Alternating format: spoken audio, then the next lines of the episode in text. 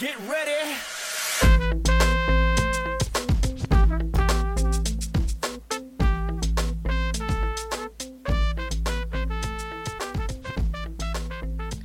Hello, and welcome to College Talk. I'm your host, Beth Brandon, and we're still talking about FAFSA. I do apologize. I took a bit of a break um, planning a wedding, and it was busy time of the school year, and I chose to take a bit of a break. Um, originally, it started because of a migraine, and then I just kind of went from there. But we are feeling a little bit better. Um, I'm working on trying to get a couple really cool interviews going. So um, there's going to be probably another break after this, uh, but I'm hoping to get back into the swing of things in April.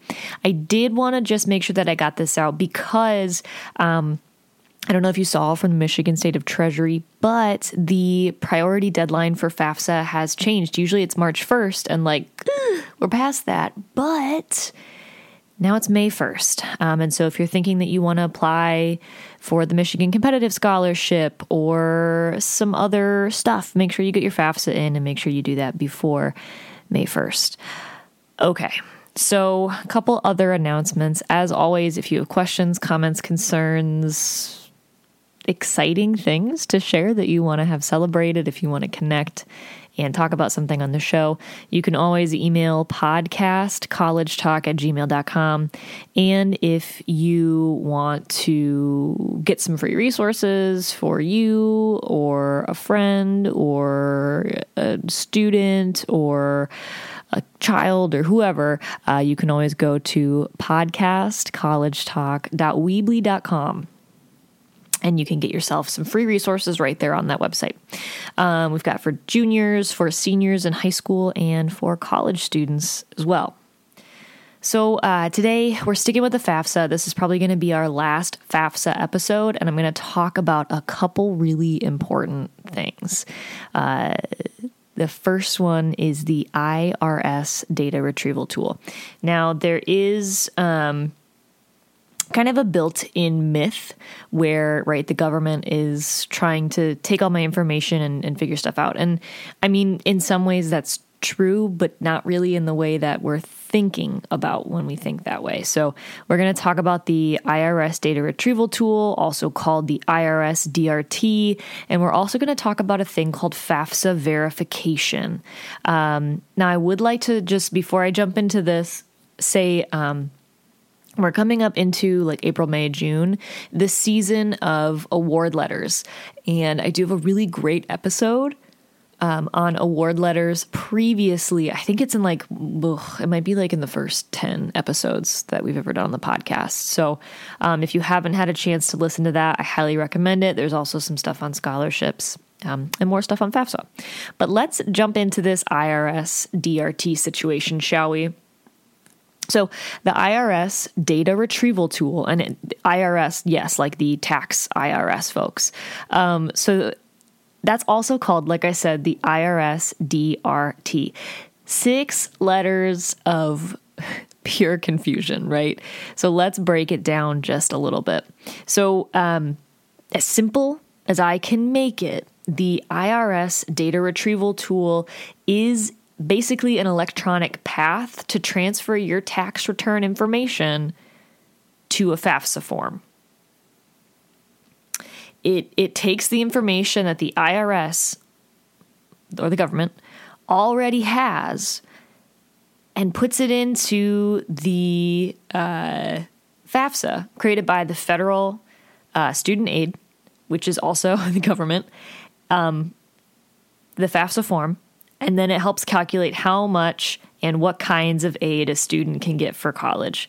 So basically, it's um, it's a way to let the government communicate with the government, um, which is something that they have up until the the IRS data retrieval tool was. Um, I guess unveiled or put in place something that you, the filler of the FAFSA, had to do as the middleman or middlewoman or middle person. So, uh, of course, not everyone is going to be eligible to use the IRS data retrieval tool, um, right? It's always there's some some some stipulations somewhere, right? So, um, if you or a parent uh, filed as married, filing separately, if you are married uh, or your parent is married and filed as head of household, um, or if you filed a Puerto Rican tax return or foreign tax return or um, and here we go. An IRS Form W40NR, so that's W40NR, you won't be eligible to use the IRS data retrieval tool. Now, you can still enter in your tax information, you're just going to have to do it uh, manually, which is kind of a bummer, um, especially if you keep listening. Um, but you can still do your FAFSA with those things. So, uh, if none of those things apply to you, or your parent, then, uh, or the person who is filing as parent, then you can use the IRS data retrieval tool, and you probably should. And here's a couple of reasons why. A, it's the easiest way, and it's much faster, like much faster. I mean, you're going to take maybe 20, 30 minutes off of doing your FAFSA here, which is great, always. um, B, it doesn't show the numbers of income on the computer screen. So, usually, when you're typing stuff in from your tax return, what's going to happen is those numbers are going to be displayed on the screen. But when you use the IRS data retrieval tool, all it says is, um, like pulled from IRS or pulled from tax return or whatever. And so it doesn't show any of your personal uh, financial information. Uh, C, We've got four reasons here. See, it's the best way to get accuracy. Um, no worries if you got that number from the right spot. If you know, because they're asking you like five different questions and they give you weird instructions to find what amount you're supposed to put in from where. So there's no more worries about that. Was it line 12A, 12B, 12C, 12D, or 12G? It doesn't matter because the IRS retrieval data retrieval tool is going to know that for you. It's going to pull that information and stick it in there so you don't have to spend like 40 minutes pulling your hair out and looking through your tax returns. And then D, this one might be my personal favorite. If you get selected for verification, and we are going to talk about that, like I said at the top of the show, uh, we are going to talk about that. So don't worry, just give me a second. If you get selected for verification, you don't need to submit a copy of yours or your parents' tax return, which is frankly a pain in the ass to get. Um, if a student isn't going to use the IRS data retrieval tool and they uh, they you know are filing as an independent or have some sort of an interesting circumstance or um, you know maybe their parent is unemployed and on disability or something like that i always recommend if they're not using the irs data retrieval tool to right then order a copy of your tra- tax tax transcripts because you're probably going to have to submit it. So, my biggest tip, you know, that I can give is have your tax return with you, even if you are going to use the IRS data retrieval tool. Um, you'll probably need to enter, well, not probably, in order to get the IRS data retrieval tool to work, you have to enter the address that you filed from like word for word, letter for letter, exactly as it is on there. So you can't put like AVE period instead of avenue. It won't take it. So if you put like 33021 North Road AVE period and what's on your tax return is 33021 North Road Avenue spelled out A V E N U E. It won't it'll like fire back as like a nope that's not going to work an error kind of a thing. So make sure that you have your tax return with you so you can put it in letter for letter. Um verification. Okay. So what is it? what is this verification thing, Beth? Basically, it's another one of those things that sounds super terrifying um, until you learn more about it and you kind of go through it. Essentially, you're just confirming the accuracy of the information that you put on your FAFSA, which stands for Free Application for Federal Student Aid form. Um, it's it's annoying. I'll be like fully honest with you. Um, less basic kind of a deep dive into what it is. Each year, colleges will need to select a certain percentage of FAFSAs to verify. So that selection is usually done in three ways. Um, and I'm using air quotes here, uh, and a Brookings article will help me explain why. Um, the first is if there could be potential errors, insert eye roll. uh, for any student who is independent, like I mentioned before, or has a parent with a unique employment status. Um, so it's either selected if there could be a potential error um, at random or uh, through a school run selection. So, um, eye roll that you can't see, we'll go over that in just a second. Um, I have a fantastic article from um, man, from Brookings, uh, and it's good. It's really good, but it's to learn about. The actual thing is not good, but it's really good to learn about. But it is kind of a frustrating thing. So we'll get there in just a second. But essentially, what's going to happen is.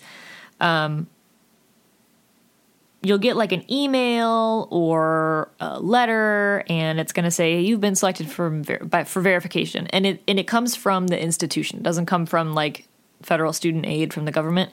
So if you apply to, let's say you apply to um, the Ohio State University, uh, um, Oklahoma State, I'm just going all across country here. Um, maybe you applied to Florida Central and to uh, Wisconsin, University of Wisconsin. Madison specifically. Um, I don't know. So you apply to those schools and you get verified at a couple of them. You might not get verified at one, but you could get verified at other, especially depending on the way that they choose to do that verification. So just kind of keep an eye out for a letter or an email and if you've listened to my previous episodes, I will tell you over and over and over again that you need to start checking your email on the daily. I know it's not fun necessarily, but once you start uh, communicating with a college, a lot of times legally, I mean, like legally, colleges and universities will have to communicate with you through the uh, email that is created that your student email so the email specific to that college or university. So make sure that you are checking those emails like daily um, because verification can be super easy if you use the irs data retrieval tool um, because essentially with that you'll fill out a form and you sort of just check that you use the IRS DRT. Um, but if not, you have to send text transcripts. Sometimes you have to send proof of citizenship, which is annoying. Um, and just, you know, there's a bunch of stuff. So keep that in mind. Um, it makes sense. You know, I don't know that institutions like love doing this. It, it does, it is sort of a thing that is handed to them via like audits from the government. So you know, it's it's just a whole wide circle of everyone is making sure that they are who they say they are, uh, but it's still frustrating. Um, so basically, the forms that you're going to need to complete, they're going to go to the institution that you're uh, you've applied to. So if you've applied to multiple and are waiting on award letters to make a decision, you might have to do, like I said, a couple. Not necessarily for every school, but definitely a few. Um, and you might not have to do any. I never got verified myself, but I worked with a lot of students who did get verified. And like I said, mostly it's just annoying, but it is super doable. Um, usually you'll get it emailed or maybe mailed, or there'll be a link in an email that you can use to pull the forms. If you take them to like a counselor, they should be able to help. Um, or if you have a pre college advisor in your institution, they should be able to help. So, why the eye rolls and the air quotes and all that stuff? Um, yeah, so this is like I said, this is from a an, uh, an article from the Brookings, um, the Brown Center chalkboard, and uh, it is written by Alberto Guzman Alvarez and Lindsay C. Page, and it's from uh, June 2021. And I will put a link to this article in there. Um, it's got some great information, both on what verification is and um, why I had the eye roll. So, um, the educational department selects around 25% of all FAFSA filers for verification. Sometimes that percentage, I think, moves back and forth. So, um, one thing that I love about this article is they point out like that rate is really high comparatively to the less than 2% of federal tax returns selected for audit annually. Um, and that's a direct quote from this article 2% of federal tax returns selected for audit annually. So, um, I'm just going to read this paragraph because it's so good. Um, the verification rate is nearly three times higher, 60%, for the 34% of under resourced students who qualify for federal based or federal need based Pell Grants. Even more concerning is when the nearly 25% of Pell eligible FAFSA filers flagged for verification failed to complete the process and therefore lose out on thousands of dollars in federal aid. So the reason I do the eye roll is that a lot of times, like I said, it's students who are filing as independent because, you know, maybe they've been in foster care or uh, they were adopted or potentially they have a child, right? And then on the flip side, if a parent has um, an uncommon employment status, right? Maybe they're on disability or maybe. Um, their finan- or their employment status has changed over the last year because you know covid and things have happened. And you know essentially now and i love how this article words it a student who has financial need is expected via the verification to and they have this in quotes as well display exceptional financial need. And um, it's just frustrating because it's just an extra step it's an extra roadblock for students. And so um, that's why I recommend using the IRS data retrieval tool because if you do get you know flagged for verification, you can um, you can just select the IRS that you filled that you'd use the IRS DRT to fill it out, and that takes care of the the tax thing. Now there are other things, like I said, that could be verified. It could be family size. It could be um, citizenship. You know, it, it, it you know, it could be that you have to verify that your parent or family member is actually unemployed. So there's a whole there's a whole bunch of other things, and, and it can be super frustrating. And you know, uh, it is also uh, kind of an, a, burden to colleges and universities too. So it's just time consuming for everyone, for the student and the institution and the government. Um, so hopefully, you know, as the FAFSA starts utilizing more things like the IRS data retrieval tool, where the government is sharing information between its offices. Um, hopefully, we'll start to see less of these roadblocks and more opportunities um, for students to easily get the aid that they deserve um, and that they need. And so, um, like I said, I'm going to put the link to that article in the show notes because it is a fantastic read. Um, if you are interested in the state of education and higher education, um, Brookings is amazing. Uh, Dr. Andre Perry is someone who I think is just so cool. Um, and I got to hear him speak earlier this year. Um, and he, you know, he is a, f- a fellow with, with Brookings, and um, it's a really cool institution and they've got some really great information and they do some really important research. So, uh, if you're thinking that you're interested in higher education or if you want to do research on like equity or different social justice things, um, it's definitely a really great one to check out. Um, they've got the blog aspect kind of like this, like the, the, um, the Brown Center chalkboard, but they also have like press room, um, all sorts of things. So, uh, and it's not just education, there's climate, AI, global, international affairs, US economy, and so much more. So definitely give them a look. I'm not sponsored by them. I just think they have so much great information, and uh, you know, it's great for students, parents, faculty, advisors, teachers, etc., just to check things out. Um, so this is the last episode in the overall FAFSA series that we did. Um, thank you for hanging out. Please let me know if you have any questions. Again, you can just email me at podcastcollegetalk uh, at gmail.com. And um, like I said, I am going to be working on trying to get a few interviews going. Um, these are definitely going to be more focused on like Uh, some of them are going to be focused again on like getting into colleges. Um, what I'm really excited to do, and something I'm really hoping that I can do, I, I had Jamie, uh, my friend Jamie, on to talk about her experience transferring from a community college to. Um, to a four year institution and what that was like. I'd like to have more interviews like that.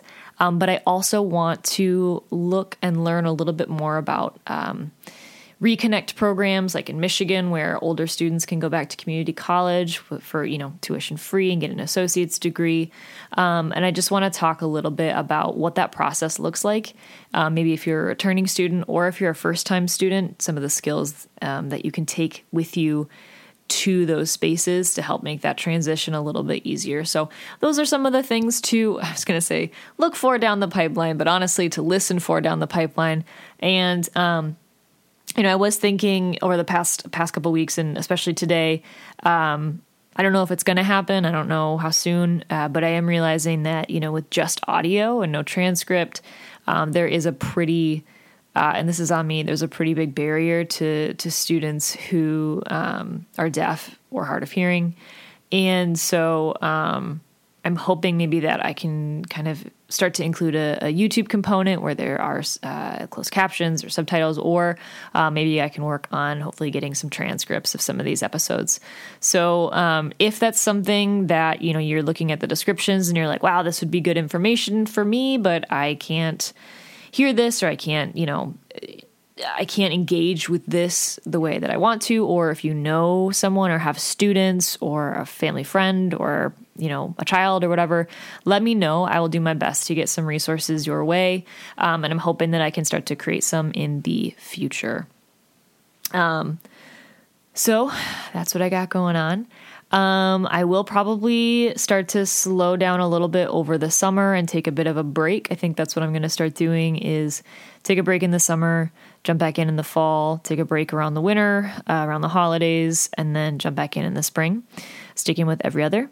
Um, we love transparency. And uh, yeah, I mean, that's really all I got for you right now. But as always, it has been both a, a pleasure and a privilege to chat with you here on College Talk.